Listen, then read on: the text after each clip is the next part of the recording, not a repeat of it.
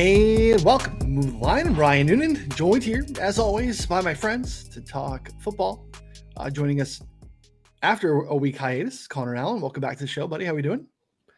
Good. My body has certainly felt better. I'm off back to back bachelor party weekends, and now not this weekend, but the weekend after, have another one, and then we are going straight to Vegas uh, to draft a fantasy team and have a lot of fun there. So uh, you know, pray for me, but it's going to be an awesome uh, next few weeks.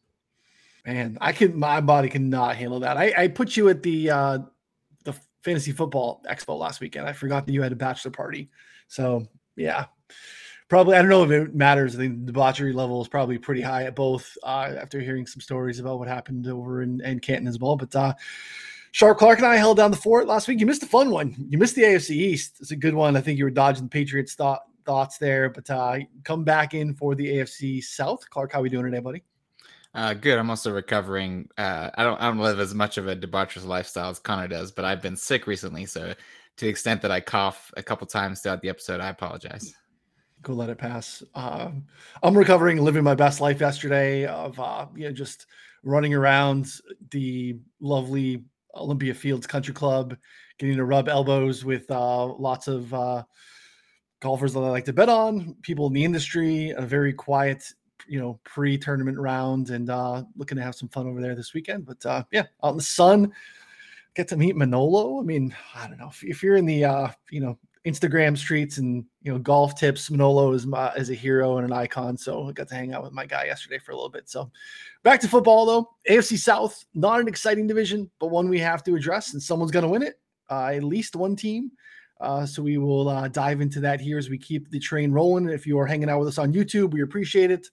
Uh, subscribe, thumbs up on the video, all those things go a long way in helping support the free content. We appreciate that very much. Jump in the chat, let us know what your favorite look is, or you know any type of look that you like here in the AFC South, prop wise, division, win total, anything like that.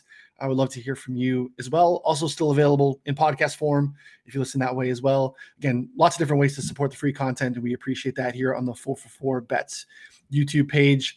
Um, great time as we're getting really close now, a couple weeks out. If you want to support um, and, and, jump in with us in the season and ride along with us, betting subscription at 4 for 4 gets you access to everything that we do in terms of speculating on football. If you want to play season long, if you were playing DFS, high stakes, redraft, best ball, all that stuff, rankings, articles, tools, projections, we have it all. The betting sub also gets you into our subscriber only Discord, which is how we push all of our picks through. Again, a great like minded community that we love to chat with and talk ball with. So definitely want to hop in there. Lots of great ways to get access to it for cheap, or you can just head over to 4for4.com slash plans, sub there, but jump into the show notes uh, you can get cheaper access through a BetMGM, a sub, uh, Vivid Picks, which is a pick and partner that we have too. All that info is down there in the show notes. Again, AFC South is where we're at now. We did the AFC East last week, but the NFC stuff's all in the books. Um, so you can check that out too on YouTube or in the podcast form, or you can head, head over to the site. You can read all of Clarke's thoughts on the divisions that we've already talked through. Same for me as well. If you want to get a little bit more uh, long winded written takes for those as well. All right, AFC South guys. Uh, they face the AFC North and the NFC South from a divisional standpoint.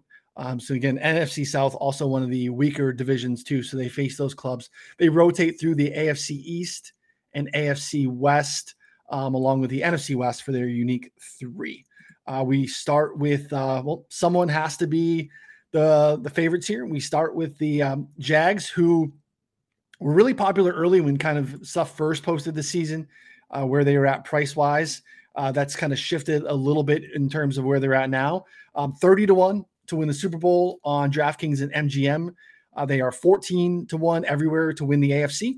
This division price, uh, the best number is minus 155. That's available on DraftKings, FanDuel, and MGM. Win total nine and a half. It's just to the over. Uh, and Caesars is out to a flat 10 at plus 115. Uh, Clarke, I'm going to kick it to you. Let you get started on the Jags. Yeah, I, I really like the Jaguars. Um, I mean, I liked them last year. I thought that they, like, look, my my approach is very holistic and qualitative, and so there's a lot of people trying to poke holes in the Jaguars and talk about, you know, well, their offensive line doesn't look that good, and they're missing Cam Robinson for the first six weeks, and you know, how good can they really be with their offensive line? And point to like some of the favorable matchups they had last year. I think they closed the season with three straight, you know, very easy matchups. But the bottom line is Trevor Lawrence is a legit elite quarterback. He is elite at evading pressure and sacks. He has elite ball placement, elite vision, decision making, all the things that make a quarterback great.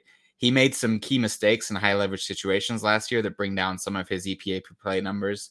Um, but overall, he's the kind of player who is on the trajectory to becoming a we you know year in year out playoff contending quarterback. And I think people don't really view him that way yet for some reason.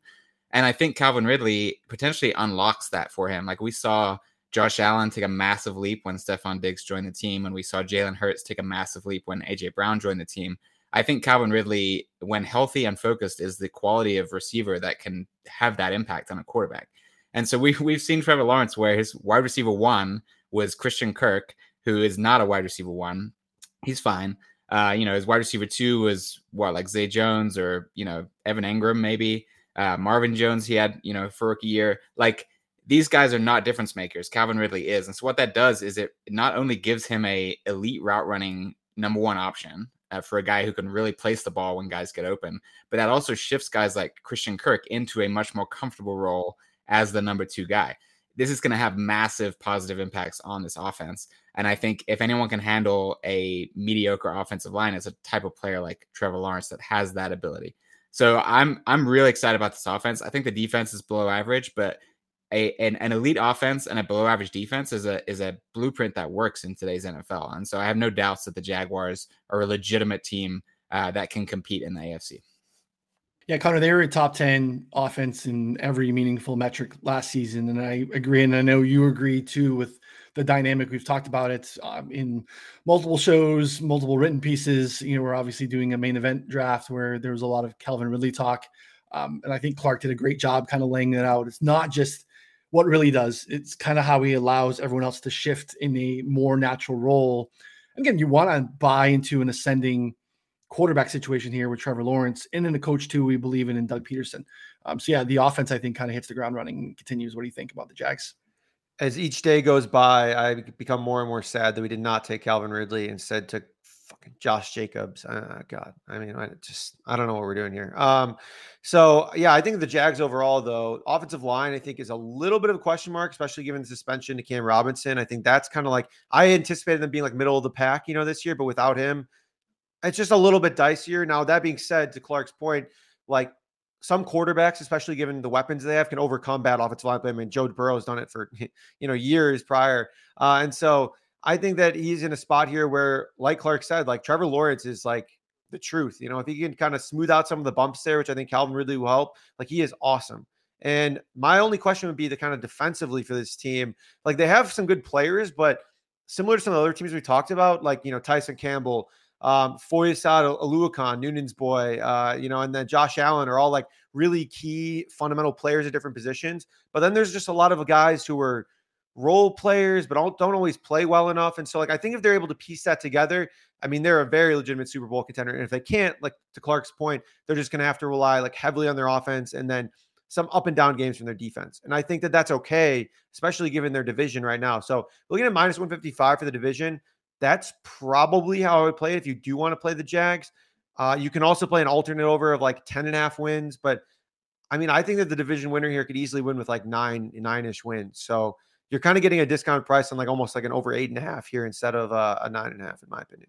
Yeah, I think a lot of it comes down to the offensive line. I think you both made good points too. Like, if we are believing in Trevor Lawrence, there's a chance that he can, uh, you know, even if they are taking a step back, even if you know, Anton Harrison doesn't step in right away as a rookie and hold down the fort. If Walker Little is what he's been so far in the league, uh, that's a little harder. But I think everything else around there and the running back situation is a little bit better too. I think Tank Bigsby, I think, adds an element to what they could do with, with Travis Etienne.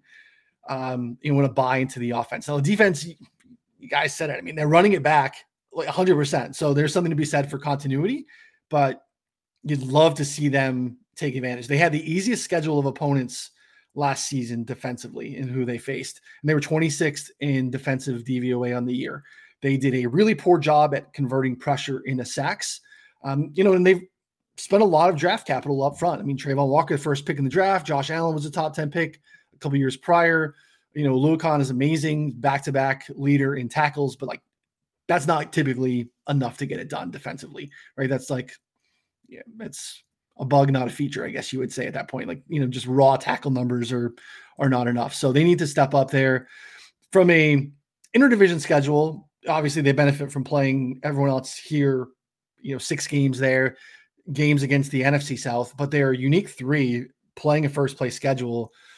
Tough. They they host Kansas City and San Francisco and they go at Buffalo. So significantly harder than any of the AFC South peers. The I think people were on them about like, hey, they didn't really do much this offseason, but like Ridley counts to me. Like, yeah, they made that move wisely looking ahead. So yeah, they kind of stood still this offseason, but like I feel like everyone has been trying to find reasons why it's not the Jags. And I think you hear a lot of content around divisional previews or read stuff, and it's like, well, who other than the Jags can do this? And it's like, I think you're trying too hard. If you're trying to find reasons that it's not the Jags, trying to like shoehorn in a case for the Titans or the Colts or the Texans, I think is getting a little too fancy. I want to believe in a quarterback that I think is ascending, who has better weapons, who has an elite top 10 offense. I mean, the, Jags offense is the best unit by far of any unit in this division on either side of the ball. And we knowing that offense is something that can be a little bit more sticky, I kind of want to buy into that. So um, obviously, we missed some of the early numbers, but I think it's kind of dropped a little bit where everyone's trying to find reasons not to back the Jags. So, uh, Clarke, have you gone to the window, or is there a way to take action on the Jags with the current prices in the market? No, I, I don't like laying juice on futures uh, typically, unless, unless I feel really strongly about the price. And I think the Jaguars are correctly favored, but at minus 155 in the division, um, you're just everything has to go right. You know, like people get injured, things happen in the course of an NFL season. And so when you take out all those outcomes, yes, it's a great price, like assuming none of those things happen. Uh, you know, Calvin Ridley also like has had some off-field issues. Has you know he there's not a guarantee that he's going to be playing 17 games at 100. percent Like there's just some things that I have to see. Um, and and like you said, like offensive line and defense are question marks, and that that out of division schedule is brutal. You know, Kansas City, Buffalo, San Francisco might be the the toughest combination of, of non-divisional opponents anyone faces. So there's so many reasons to uh, maybe stay away from the number. What I can't do is bet against them in season long markets because you're basically then betting on something unexpected happening. If not, if no major injuries happen and they are who we think they are, there's a greater than 50% chance they're going to win 10 or more games. So you're just basically just betting on negative variance, and that's not a bet I like to make. Connor, have you uh, placed a bet or looking to bet on the Jags? Uh, I didn't bet Jags division or anything specifically, but uh, I've talked about it before. Calvin Ridley alternate overs are absolute money. 20 to 1 right now on DraftKings for 1,500 plus receiving yards. Uh, you can get like plus 350 at 1250 plus receiving yards. And uh, I bet him to lead the league in receiving. I think that was like 40 to 1 or something at this point. Uh, just maximizing your potential winnings on like his range of outcomes, I think is pretty a pretty sharp move here because I mean he could have an absolute massive season. He also could not, but I just think that in this spot here, as Clarke laid out, like he's a true difference maker. He is a guy that has been, you know, nothing but good reports since coming back, has his head on straight. And a lot of that stuff I think matters, kind of the you know ancillary stuff that we don't talk about as much. But good player coming back and motivated uh, is a guy I want to bet on with an ascending quarterback like Trevor Lawrence. Yeah, ascending quarterback and a guy who wins in a nowadays what is a unique way, winning on the outside uh, whereas you know guys so often now, and wisely as you know the game has evolved and offensive coordinators have evolved, you know it's, it's easier. You're going to more likely to get you know you throw a CeeDee Lamb in the slot. You're going to occasionally get him on a linebacker or you know safety. Um, the fact that Ridley can dominate at the outside it just doesn't happen as often nowadays. That shows that there's a different level of ceiling here, and it could be a just a wide receiver quarterback pairing here that we want to buy into. So yeah, I'm I'm I'm in on the Jags personally, and we will get to that. This like I just don't think that there's another team that makes sense. Like you're really trying too hard, in my opinion, if you think that there's another team. Now there's a range of outcomes injury wise or things that can happen where another team can win this division. But as currently constructed with what we know heading into the season, I think it's really hard to confidently back another team. Uh, we'll take the next team on the board here, and that is the Tennessee Titans on a significant drop off when you see some of these prices. Now, when you look at what we talked about last week with the AFC East, you, know, you have a handful of teams like there were basically you know 20 or shorter to win the Super Bowl and you know single digits for the most part to win the conference. Um, now we're shifting in a spot where all these teams, the Titans, the Colts, and the Texans, are all 100 to 1 plus, some of the longest shots in the conference to win the Super Bowl. So I think having that as context, I think matters too. So 100 on Caesars for the Titans to win the Super Bowl, 60 there as well to win the AFC. Best division price on Tennessee, plus 350 on DraftKings. Seven and a half is the win total, slightly juiced to the over. There's some optimism in the market uh, when we had the initial news with DeAndre Hopkins coming over. And look, we have to give credit where credit is due. Mike Vrabel continues to get more out of the roster than what appears on paper every single year. You can make the argument that he did it again last year, though it was the first time in years that the Titans were not in the playoffs. There were a ton of injuries here. Uh, Ryan Tannehill missed some time. Most of the starters did as well. Um, there's just that exposed the lack of talent and the lack of depth. And 2023 is a new year, Connor. I don't anticipate a wildly different outcome, though. Yeah, we played an under seven and a half pretty early on, and then they went outside DeAndre Hopkins, which I think was pretty interesting signal of like, hey, we're not tanking, you know, we're not going to fold. Which I think that we thought at that at that time was a pretty realistic outcome uh, in terms of their their range of outcomes here because they're underdogs in six straight games heading to their bye. Now, I think there's one or two games in there that they probably win. Uh, they have a game against Indy that they're technically underdogs that I, I don't really think should be the case, to be honest. But just in general, they have a really, really hard early season schedule. If we're looking at that specifically, you know, at New Orleans against the Chargers, at Cleveland, against Cincinnati, at Indy, and then against Baltimore. So before their bye. I mean, even this with the addition of Hopkins, one and five, two and four is very, very reasonable. I think it, you know, to start the season here. Now, that being said, the reason that I think that is because the Titans look who they lost this season. They lost their right guard, Nate Davis, Robert Woods, DeMarcus Walker, David Long Jr., Austin Hooper, Dennis Daley, and Taylor Lewan. Uh, you know, Hooper and Walker were the only ones in that group to play less than 60% of the snaps last year. We have the Titans offensive line ranked 31st. Ryan Tannehill was mobile-ish, uh, but I don't think he's mobile enough to really kind of dodge this offensive line issue here. And if we look at how they wanted to play or have played successfully in the past, it's been run the ball really well, dominate time of possession, and then lean on a defense that's able to stop the run and then create pressure uh, on the end. And now I think there's a big question here is whether the offensive line can hold up. And I know where we're going to disagree here is on the defense. So for me specifically on this defense, I'm a little bit worried about the secondary and kind of like their back end here. 28th in EPA per play, 27th in explosive pass rate last year, and 28th in DVOA. But they were first in run defense. Their front seven is really strong. Um, but if we look at like kind of their their back end here, I'm just not really sure that it's set up for success considering they made basically zero additions uh, to the secondary here. So like it puts them in an interesting spot where if they fall behind or if you know someone exposes their secondary, are they in a position to like pass their way out of that? Uh, you know, with just Treylon Burks, I would have said 100% no. Now with DeAndre Hopkins and Treylon Burks, who has already gotten injured, I think the answer is kind of maybe. So I would still lean under seven and a half at plus money. It's not a gr- like you know a look, look that I love anymore because I think there's less of a chance of them just like completely folding midseason. But um, I think that this seven and a half is going to be a tough uphill sledding here unless they're able to get a lot of their offensive line or the defense is truly you know I would say their secondary takes a step forward. Yeah, you mentioned the schedule. I mean, the, they rotate home and road, but all the road, all the home games are the hardest of that bunch. I mean, they host the Chargers, the Bengals, and the Ravens. That's a really tough start. I do agree with you. Like the the move does signal the Hopkins move does signal that they are that they are in here.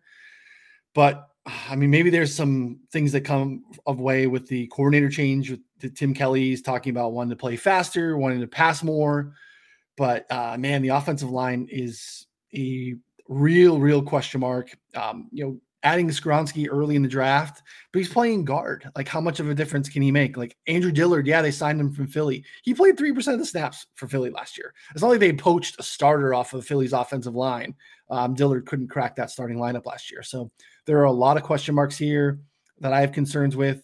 Um, and Tannehill, look, it was obviously it was tough when we got into the back end of the season. We had you know Malik Willis starts and Josh Dobbs starts, and it was ugly. Um, but the offensive line did a poor job protecting the quarterback. Um, they were 29th in adjusted sack rate allowed. And the interesting thing, too, Tannehill getting up there a little bit, 35. I think he turns 36 in the season. His pressure to sack rate jumped up last season to 24.4%. That's about 10% higher than it was just two seasons ago. Again, like we saw that with Tom Brady here at the end, where he just like he couldn't get the ball out quick. He was just like tucking and getting down. Uh, you know, I'm do not hit me. Um, I'm, you know, not looking to uh, be drinking out of a straw after I retire. I'd like to be able to walk around for the rest of my life. And I think there's something to be said of also having like the inability to be sure the guys are going to be open. Like DeAndre Hopkins, like, yeah, he's still really good. Is he a separator? I don't know. Is Treylon Burks like a separator at the line of scrimmage? Those things worry me too about him getting the ball out quickly. And that's not been a skill of Tannehill early in his career. So, uh, Clarke, what are your thoughts on Tennessee? I'm much more optimistic than you guys are. Um, I, I, think they're a pretty good team overall. Now, I will recognize the offensive line is a massive question. And if their offensive line is at, at, the low end of its range of outcomes, then none of this will matter. They're not really doing anything this year. That's that's totally true. The Derrick Henry is a type of running back, you know, e- even if he's still as good as he always has been, which we have no reason to think he's not, but at some point he will start to, you know, just running backs age, right? Uh, but but assuming that Derrick Henry is who he is, he's the type of player that benefits so much from building up momentum as he approaches the line of scrimmage and gets a couple yards past it, and so it becomes harder and harder to tackle him the longer he's been running. And so if your offensive line sucks and you're able to get to him in the backfield, like before he's picked up that momentum, it really has an impact on Derrick Henry's rushing ability. So that, that that's a, a potential problem. One thing I liked that they did last year was get him more involved in the passing game, screens, etc. Get him in open space where he has that room to build up that acceleration. Um, if they continue to do that, I think uh, that can offset some of the offensive line concerns. Uh, but I really, really like their defense. I mean, they're like you mentioned, Connor, that their secondary was bad last year. They were injured, uh, you know, significant injuries throughout the year, especially towards the late, late part of the year. And they added Sean Murphy Bunting from the Bucks, um, and so I think that can help their depth. Their front seven is is monstrous. They're you know hopefully getting Harold Landry back healthy. Uh, they did lose David Long, which matters, but they got Aziz Al um, and Arden Key to to help fill those gaps. So I, am really optimistic about their defense overall. Um, I'm not worried about their secondary. I, I, mean, I think they they really focused on stopping the run, maybe too much last year. So hopefully they can fix that. But this Titans team is a tough, well coached team, and like we, you know, they have a tough schedule coming out the gate. But they've been giant killers in the past. I remember in 2021, you know, they weren't that good of a team, but they beat the Bills and then they destroyed Kansas City, and then they beat the Rams, who ended up winning the Super Bowl. Um, last year, they they took the Chiefs to overtime with Malik Willis at quarterback. Like they play up to the level of competition for the most part. So I think that they're going to be a feisty team, uh, not a team I'm looking to fade. And I think the concern I have is their lack of depth, right? So Treylon Burks is injured right now. We don't know how long he's going to be out, but that just kind of shows how thin this team is because now you're like, oh, no Treylon Burks, who isn't even that big of a player, but he's crucial to a team that has not much offensive weaponry. Um, you know, now we're relying on DeAndre Hopkins. You know, who, who knows if he'll stay healthy this could get really ugly really fast on the offensive side of the ball. So if I'm playing the Titans, it's going to be much more uh, trying to capture the the wider outcomes. Like you know, division plus 350 looks like a decent bet in terms of if you think that something negative is going to happen to the Jaguars. I think the Titans are the only logical uh, replacement for division winner. So that, that's how I'd be looking to play them optimistically. Yeah, your points on the the injuries on the defensive side of the ball are 100% worth noting. Uh, Football Outsiders captures adjusted games lost due to injury the Titans had 85.6 adjusted games lost due to injury on the defensive side alone. That was by far 25 more adjusted games lost than any other team on the defensive side of the ball. So they were significantly hampered by that. But I'm concerned with Connor, especially with the way the games play nowadays. Like they've drafted a lot of early talent in the back half. Kristian Fulton, Caleb Farley, uh, Roger McCreary in the second round was a really nice player for them last year they need those guys to continue to ascend because I'm a little worried about the pass rush too. I don't know that they have a, a elite pass rush. Um, so yeah, they're great at stopping the run, but you know, again, that doesn't really hold water as much in, anymore the way the game's played nowadays. So they need some of those guys to step up a little bit. Vrabel is the thing though, right? That that is why we should all be paused on any full fade. Um, you know, with the way that the Titans are playing, because I agree they are feisty. They do typically play up the talent look, I mean, they were the number one seed a couple years ago. No one thought they were the top team, uh, top team in the you know conference, but you know they just kept winning games, and no one thought that they were going to win. So, you know, I think Vrabel deserves something for us to be a little bit, uh, you know, pump the brakes here. But Connor, seven and a half. I know we took the play early. You know, where are you at with that now? Yeah, I mean, if you missed it earlier, I think I would probably just hold at this point. I mean, I I think there's just a little bit too much uncertainty in the back half of the schedule. Like if they start three and three in the first six games, that's like a massive win. I mean, because the back half of the schedule is like you know, Tampa Bay, Carolina, Indy, Houston twice. You know, like there's a lot of very winnable games there. And that as long as their core is intact, they can easily win. If their core is not intact, then you know I think that changes the dynamic of everything. So yeah, we'll see. I think just a lot of it depends early on in the season, honestly, how things go. Yeah, that's that's that's fair. I just you know I also think that um I don't know Tannehill was decent last year, but I also could see that ending quickly. And then you know if Burks goes down or Hopkins too, like man, Kyle Philips and like Racey McMath become prominent players pretty quickly, and that's uh that's a, a tough place to be. All right, next the uh, Colts. See our Colts prices. Um, Super Bowl 150 to one. DraftKings and MGM to win the AFC. They are 80 on Caesars, seven to one on Caesars to win the division, and their win total six and a half, slightly juiced to the over. Uh, this is not fair to the Jags, but the Colts of 2022 were essentially the Jags this year, where it was like, man, that number raced out. They were like, "Hey, we needed someone to win this division." People were looking for reasons to fade the Titans. Oh, we added you know another quarterback carousel of one-year quarterbacks. Matt Ryan. We got a nice running game. Defense is solid. Like they were clear top dog in the division, and that went downhill quickly. We saw that Ryan Tannehill was, or you know, uh, Matt Ryan was not that guy anymore. Um, Frank Reich lost his job. All of a sudden, Jeff Saturday got involved. It was a very ugly season, uh, Clarke, for the Colts. Uh, I'm going to let you get one started with this one for uh, for Indy. I I'm not optimistic on the Colts. I think Anthony Rich. So okay, let's let's talk about Anthony Richardson starting Week One. That's been announced now. Um, yeah, let's talk about it. Like I I think I think that's potentially the right decision uh, for the Colts. And and I'm a I'm a typically a let the rookie sit kind of guy. We'll talk about that when we get to Houston. But um, for for Anthony Richardson, all reports are that he's handling things so maturely and like level headed. When he makes mistakes, he's like not getting too down about it. He's like really processing well.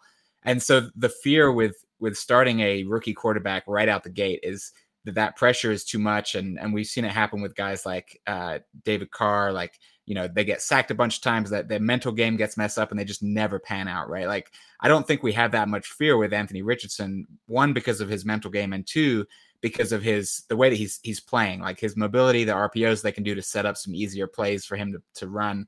Um, i think all that's great. What i'm concerned about is how effective they'll be on offense overall right? Like Anthony Richardson is starting because he needs reps because he only had one year as a full time starter in college. And in that year, he threw 53% of it. He completed 53% of his passes. And I, I get that, that a lot of that is the style, like a lot of downfield shots, but it also demonstrates a lack of consistency from play to play. Um, and what I saw in the preseason game, that's all we have to go off, is the Colts did not put him in a position where he had to line up on third down and pass for a first down. They the, the Colts had a third and three and they ran the ball. A third and three and he got sacked and there was a penalty. A third and two and they ran the ball. Fourth and one and they ran the ball third and 16 and he passed short of the sticks for eight yards. So never was he put in a position where he had to convert a third down on a pass play. Um, and that's only a five play sample size, but like to me, it indicates that Shane Steichen is trying to do what he did with the Eagles and Jalen Hurts, which was this sort of let's get close to the line of scrimmage and then just kind of pound it until we get past the line of scrimmage and then keep going. Um, and the problem is the Colts offensive line is not the Eagles offensive line. Jalen Hurts is not Anthony Richardson. AJ Brown and Devonta Smith are not the receivers the Colts have this is a downgrade in every sense of the word. Um, and so I just think this is going to be a a kind of slow going growth process for Anthony Richardson. I think it's going to be great long term. Like you know, we'll see. I think by the end of the year they'll kind of have a sense of where he's going, and hopefully this year will, will give him the experience he needs. But I just don't think this is a year where the Colts are realistically thinking about winning. Um, especially now you've got the stuff with Jonathan Taylor. It's just there's a lot of bad juju in in that you know on the team, and I just think this is a I think this is a sort of quote unquote rebuild year where the Colts reset the direction and not a year where they're really prioritizing winning every game. That's that's kind of how I view this team.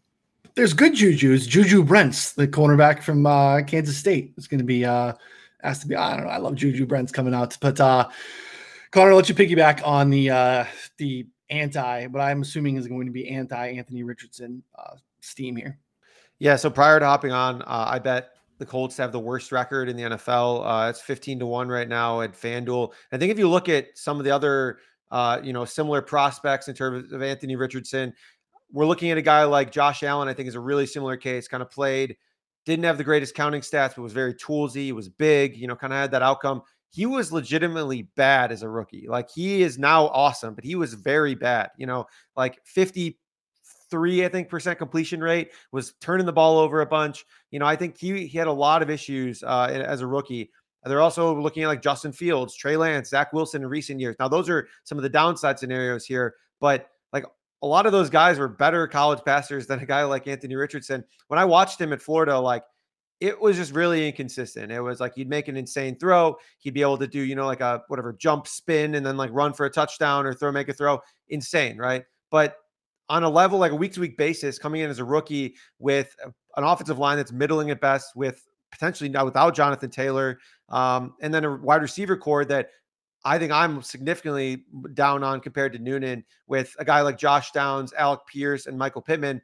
Two of those guys are just incredibly raw, and Josh Downs and Alec Pierce that maybe have upside, but we don't really know. And then a guy like Michael Pittman, who is fine, but I think showed some issues like separating on a consistent basis last year. And so, you know, I think in this spot here with all of those factors, like it's really tough for me to envision a guy like Anthony Richardson like just being good good from the get-go. And I think that's kind of my issue overall. And then the defense specifically lost Stephon Gilmore, around Rodney McLeod will likely be playing three cornerbacks, rookie corners, JuJu Brents, Darius Rush, and Jaylon Jones. And then maybe Kenny Moore, who was 96 out of 118 corners.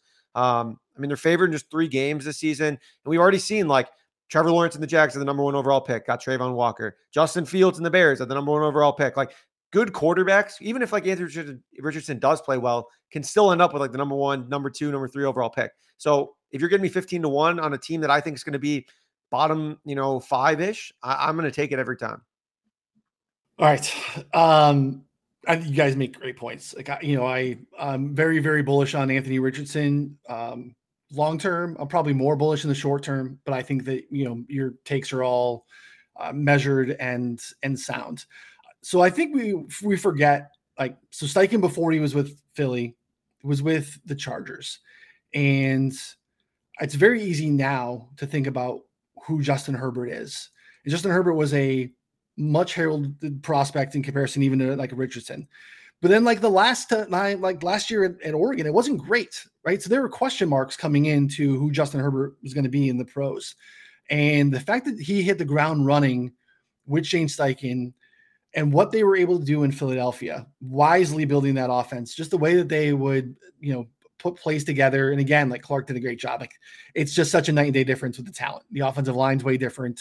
You don't have like I think AJ Brown, Devonta Smith is like the best one-two duo in the league. He does not have that with whatever you think of these these weapons there for sure. So it's you know it's hard to draw those those parallels. I believe in Steichen in a massive way. Um, Clarke touched on it a little bit. I think that there's a lot of noise inciting a 53 and a half percent completion percentage for Anthony Richardson. I wrote about him right after the draft, used some heat charts. When you look at how they used him, they it was down the field, vertical, and outside the boundaries. And it's just not no one's set up to win that way. There were no layups schemed in that offense for Anthony Richardson. The layups were him tucking and running because the guy's faster than Justin Jefferson and he's built like TJ Watt. And we just don't really see that very often in this league. It's really Cam Newton um, to a degree and, and Josh Allen for sure. Anthony Richardson's even bigger and faster than those guys. You know, he is somewhat of a one of one in terms of just physical raw skills. You know, was it RAS football, you know, with his relative athletic score. He is off the charts. He is the best athlete that they have charted since they've been doing this. It's, it's absolutely insane. I do believe a little bit more in some of the talent on the offensive side. I do think the offensive line has improved. I think um, they drafted uh, Bernhard Raimann in, in, the second round last year, who fell due to medical concerns, played really well last year. He could slide into left tackle. We've seen the boost historically that running backs get with playing with a rushing quarterback. I do think the Jonathan Taylor stuff kind of susses itself out here. Like Alfred Morris was beyond just a guy, but you put him in the backfield with a young, spry, healthy Robert Griffin III, and all of a sudden, like Alfred Morris was running for like 1,400 yards, and they were a playoff team out of nowhere just because the threat of Anthony Richardson. And you saw that in the first game too. I'm sure Clarke saw that too watching that game. Buffalo didn't really react to anything. They were waiting to see if Richardson was going to tuck it and run. And that's just second half second delay allows the lineman to get to the second level, the block. It just there's a different threat of the run here. So I'm bullish that Steichen's going to be able to get more out of Richardson sooner. And I think that the ceiling of Richardson, we just didn't see it with the way that Florida called offense. Um, as the team as a whole, I have massive concerns about the defense. The front seven is really good. The secondary is a problem. Um, and again, like Isaiah Rodgers is suspended due to violation of the gambling policy. Stephon Gilmore not where he was before, but losing him is massive. Again, it's like the anti Calvin Ridley thing. There's just a trickle down effect of where everyone slides to where they shouldn't be. The safety room is pretty poor. So, like, yeah, I like Juju Brents as a prospect. Should he be coming in and getting like day one starts?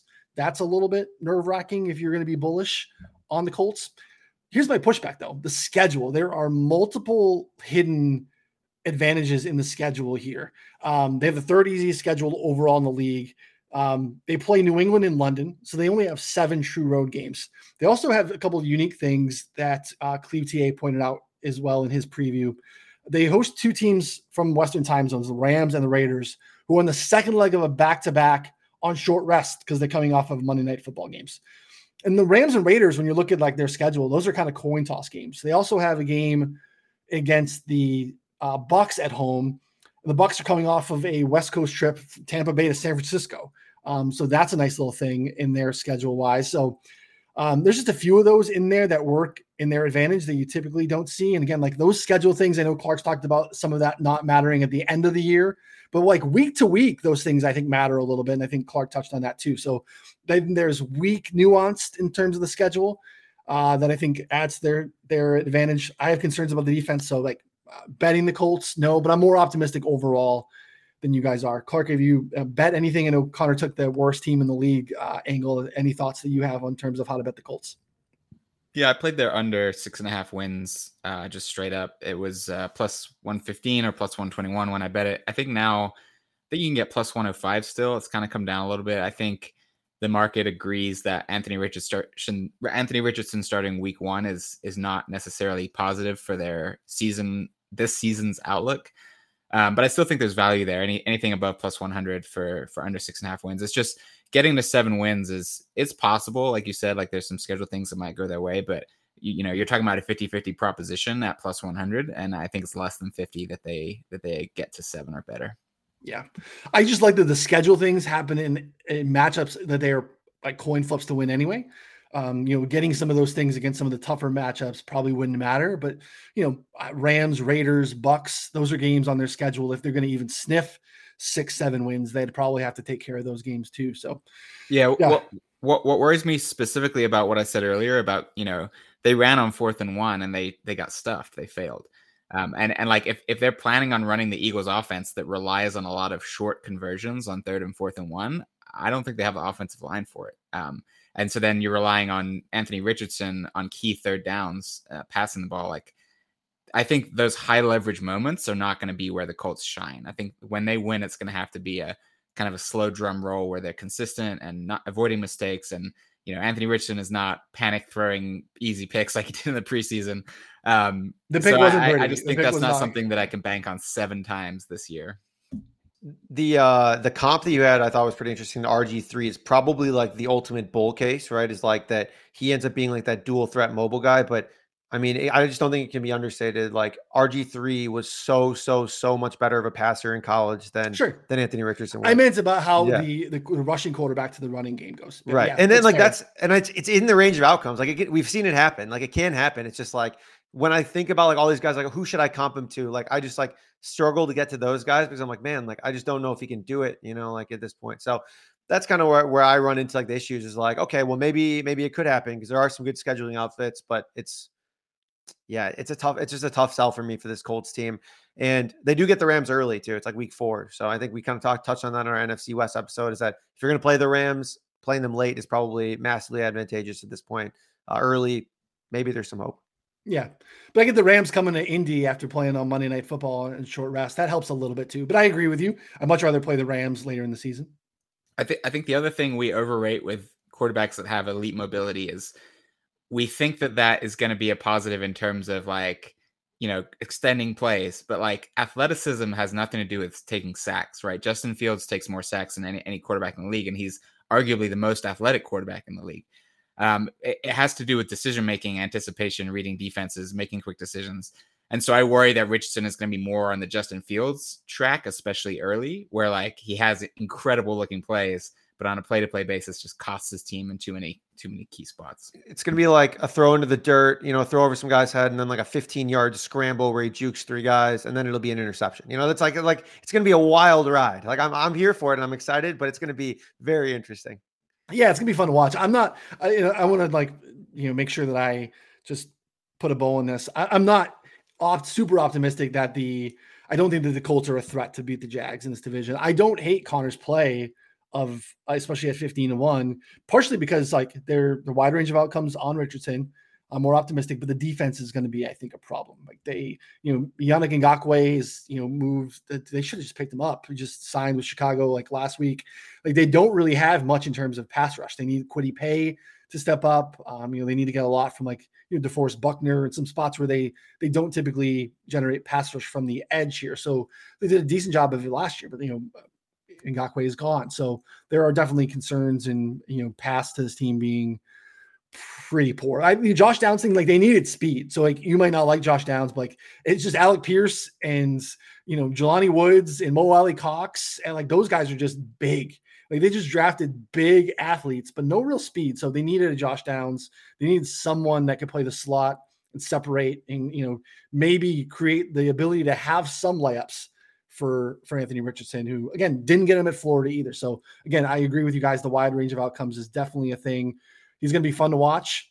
It's going to be painful to watch. Like, you know, it's one of those things like out of context, you're going to be able to clip some really ugly throws at times. And then like the pro Anthony Richards people are going to be able to get him trucking linebackers, um, you know, doing things like that too. So it's uh, the future. At least they again are moving away from this like merry-go-round of you know Philip Rivers and all this basically like post Andrew Luck quarterback situation. I like the marriage of Steichen and Richardson long term. I believe in it. Um, and they can kind of support them over the years. I think it's going to be, you know, they'll at least be competition to Jacksonville as they ascend over the next few years. All right, we'll move on to the Texans and we will wrap up the AFC South. Texans 201 everywhere, 201 everywhere to win the Super Bowl, 100 to win the, the conference here on Caesars. Uh, they are 10 to 1 on FanDuel to win the division, and six and a half is the win total, which is juiced to the under. Um, Lovie Smith, uh, big FU to everyone in Houston there at the end uh, with just a wild, wild end of the season. Four than 20 conversion with less than a minute ago to hand the Bears the first pick in the draft. Um, just Texas has really lacked identity since the, whole Deshaun Watson debacle. Uh, moving forward, DeMeco Ryans bringing back one of their former players, uh, coming over from San Francisco, leading the defense for a couple years giving him a nice long leash, big contract, lots of time to operate, and instilling. You know, they didn't get the first pick of the draft, but they got the second pick of the draft, and they made a draft day trade to uh, get grab number three there too. So C.J. Stroud to anchor your offense, and Will Anderson Jr. to anchor your defense. Connor, hopefully, just gives again the Texans a little bit of identity moving forward. Yeah, I'm a little bit excited about them. I think that there's some positive factors here. One with DeMeco Ryans, I think, is a, as a pretty strong coach, you know, kind of a man of the people coach, but it also is legitimate like defensive coordinator experience. Who's not just like a Dan Campbell guy. Uh, you know, I think that in this spot here, pairing him with Bobby Slowik Jr., former PFF employee, was grinding on the Twitter streets just a couple years ago. You know, now is uh now is up and at him as the offensive coordinator, and I think that that's exciting. A guy comes from the Shanahan tree, um, and so you're looking at him paired with an offensive line that, I mean, it's going to get injured a little bit right now. But at this point, like I was projecting a pretty middle tier, maybe a team that offensive line that could take a step forward. At this point, I'm a little bit more pessimistic, but still, if they can get middling offensive line play, you have Robert Woods, you have John Metchie, you have Nico Collins, uh, Tank Dell has been getting some hype. I don't know out of those that crew if any of them are above, you know, a just a guy status, but given what we've seen from kind of like the Shanahan s schemes, like they're able to get random guys open kind of at all times. And I think that that's a big key here uh, for this offense. And if that is able to pan out, you pair that with Dameon Pierce, you pair that with a little bit of Devin Singletary. I'm not saying they're going to be good offensively, but could they be okay? Could they have a couple of good games on the stretch? I think that that's more than reasonable to potentially suggest. And then defensively, um, you know, added Will Anderson, Sheldon Rankins, Jimmy Ward. If Derek Stingley is anyone, last year graded 111th out of 118 corners, was not good. Uh, now that being said, was a third overall pick like last year. So if they if he's able to be what they thought he was coming out of school, uh, I think that they could be okay. Uh, and like if you put okay on both sides of the ball in this division with the Colts, with the Titans are a little bit uneven, and even the Jaguars, I think, have some flaws here and there. Um, like they're probably not beating the Jags, but again, like a couple wins here and there makes me excited about them. I think this win total opened at five and a half. Would have loved to have an over at five and a half. Uh, at this point, we're looking at six and a half. I think if I get a straight up versus the Colts, I would take the Texans, uh, like six and a half, or just like even money on that. But I think uh, at this point, it's kind of tough team to bet on because they're like I think I threw in like what 10 ifs there, uh, you know, while I was leading up to that explanation, which is probably too many for me to bet on like a binary outcome.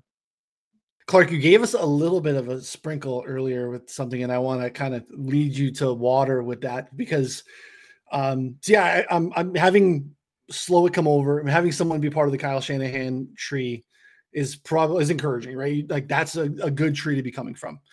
But what's the kind of the common thread of Kyle Shanahan offense is it's getting the ball out quick, processing quick. And that is not what we typically have seen. And this is not fair scouting the helmet of what we've seen from Ohio State quarterbacks historically.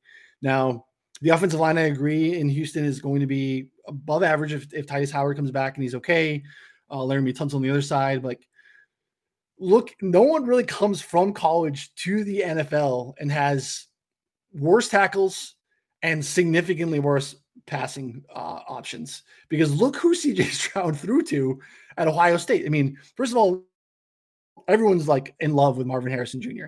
We had Garrett Wilson, Chris Olave, and Jackson Smith-Njigba, like an insane talent that he had at Ohio State. Now you can make you can put a, a dress on Tank Dell and whatever you want to like, whatever you think it's going to be.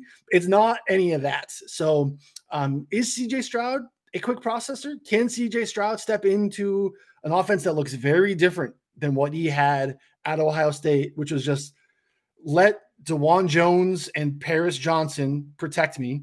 I'll wait till one of these four studs gets open because one of them will, two of them probably will, and then I'll just I'll chuck it downfield to whoever's open. That doesn't work in the NFL. I'm not sure it works for CJ Stroud.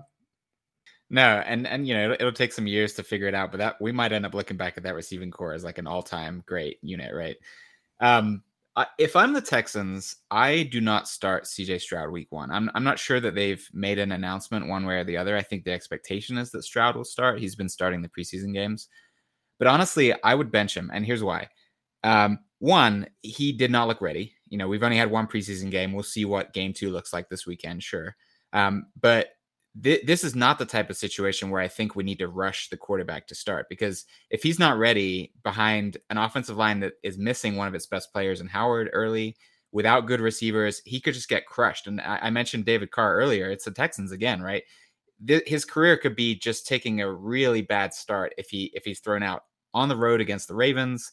They get the Colts at home, fair enough, but then at the Jags versus Pittsburgh that's not an easy four game stretch to start the year. I, I would roll Davis Mills out there and give CJ Stroud more time to take some of the pressure off. And like if if the team is bad with Davis Mills in those first four weeks, there's so much less pressure on Stroud, right? For the rest of the year, it's like, oh well, he just has to be better than Mills was, and he can get there.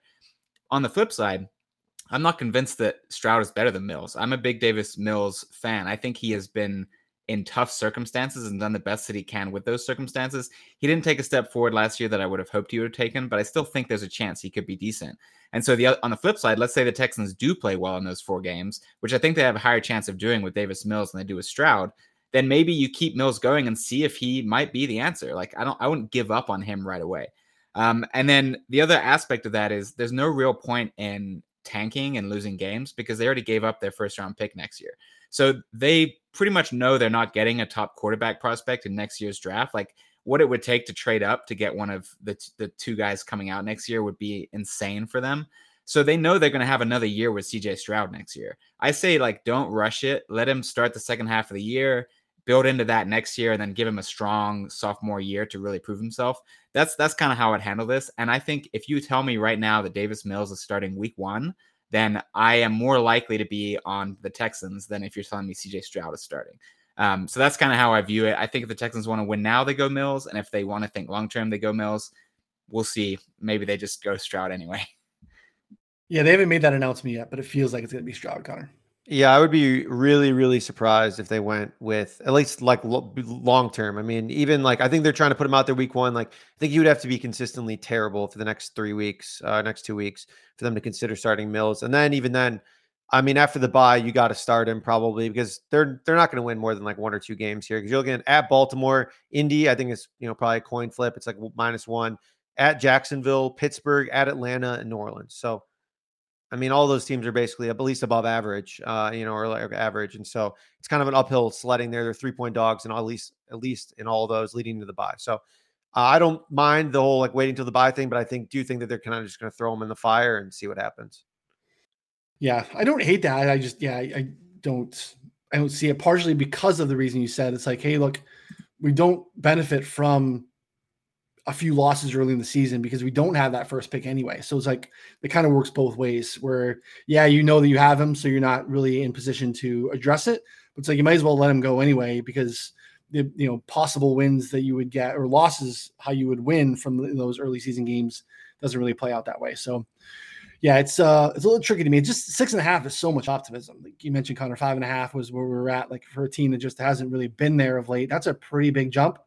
I'm also like very bullish on DeMeco Ryans. Like you can get drunk on watching that team and listening to him talk and being like, dang, that's a guy that like he's going to galvanize that locker room. He's going to be a guy that people want to play for. I think they maybe do a pretty good job in the next couple years like bringing in talent, a former player like that, like rah rah Dan Campbell vibe, like you mentioned, but maybe you know a little bit more experience in terms of you know leading a strong defense for two years in San Francisco. You know, being under Shanahan, getting a sense of how that offense works, being able to poach one of his coordinators and do some of that stuff. So is Stroud the guy that can execute that? I still have I still have concerns there, but yeah, I mean, I'm interested to see what happens. Again, the defense need to get better, as you mentioned. Like they have a really nice mix of young talent with Anderson, Stingley, Jalen Pitre was awesome last year in at the safety position.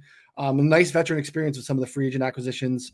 You know, not like massive difference makers, but a you know average to above average talent that can add to that. They couldn't stop anyone last year, big play wise. Um, were gashed on the ground. Sheldon Rankins helps. Uh, Denzel Perryman at linebacker, and then Jimmy Ward in the secondary that helps kind of just, I think, just a little bit better at every level defensively. And if they can stop the big plays, it could be a league average defense, which again better than the Colts is. I think the point you're making there as well, Connor. So yeah, I mean, I don't know, like I still don't think that six and a half still feels like a lot because I have questions about Stroud, just as many as I do about Anthony Richardson. So I can't get in there now. Uh, but you know, Clarke, do you have a way to bet the Texans? No, too much uncertainty for me. I, I really do like their defensive pieces and DeMeco Ryans as coach. So um, that you know they took the Chiefs to overtime last year too. Uh, like they, they can they've got the players on defense, especially with the additions and Will Anderson and you know maybe Stingley will take a step forward in year two. I know he was bad as a as a rookie. He's still talented. Um, so yeah, I think there's I think there's upside here to be a, a sort of mildly competitive team, but just with so much up uh, uncertainty at the quarterback and offensive coordinator, you know, yeah, he's Shanahan tree, but we don't really know. Like that doesn't always work out. Um, so yeah, we'll see. I mean, I'm I'm kind of hands off right now. The uh yeah, yeah. So I think there's a couple other notes too. They get to play against Tampa Bay, get to play against Arizona, they get to play against Indy twice, Tennessee twice. You know, like I think there's a couple of interesting pieces here where they like not gimmies, obviously, but like very, very winnable games, even if they're not very good. And so if they are anything better, I think it kind of puts them like squarely in the range to go over or like right at their, you know, six, seven win total there specifically. Also, I do think that CJ Stroud, kind of like Justin Fields, is going to run a little bit more uh, in the NFL. We saw him run in high leverage situations in uh, college, like in in the, the bowl games, which I think is something that we've touched on on the show repeatedly. Is that like quarterbacks in big games are significantly more likely to run the ball uh, because they're just they want to get it done. Like you know, they're putting their body on the line. They're not going to throw the ball away. They're just going to put their body on the line and try and run and scramble and make things happen. So I think CJ Stroud, who didn't test at the combine, but I think they were projecting like around. I think his over under was like four eight. Um, and I think I bet the under. A lot of people are saying probably be like a four seven kind of guy. It's not super fast, but you know he's athletic. So yeah, good points. Yeah, I, I think this is the Jags division. I think we're trying too hard to find alternatives to that. Um, I think that defense can has question marks too. Can take a step forward, but yeah, I think their offense is the most predictable bankable element to anything in this division. Just a whole lot of ifs and what ifs in this in the last you know 40 45 minutes of the show because we're you know trying to find reasons to see who could be like the the next team and um, you know Clarke a little bit more bullish on the Titans than uh, than Connor and I are um, you know it's interesting dynamic here at the end like Connor feels like he's in on the Texans a little bit more I guess I've been stuck holding the torch for the Colts um, and, you know, and Clarke's in on the, the Texans, but I think we all agree that the Jags are the play here. So, and it feels like a one playoff team division. I don't think we're getting, uh, especially considering the dynamic in the AFC. So, all right, gentlemen, good stuff as always. So don't forget, head over to the site. You can read um, in more detail Clarke's thoughts here on the AFC South, along with all of his other stuff there. Just click on his name and you can get everything that he's written. Uh, he's got best bets out there for week one. He's got all of his preseason futures. Again, head over to 4for4.com and you can read that. Some of that's behind the paywall. So, best way to get that is with the betting subscription. Again, jump in the show notes and you can find ways to access that for cheap. So, for Connor and Clarke, I'm Ryan. We'll see you all next time. Thanks, everybody.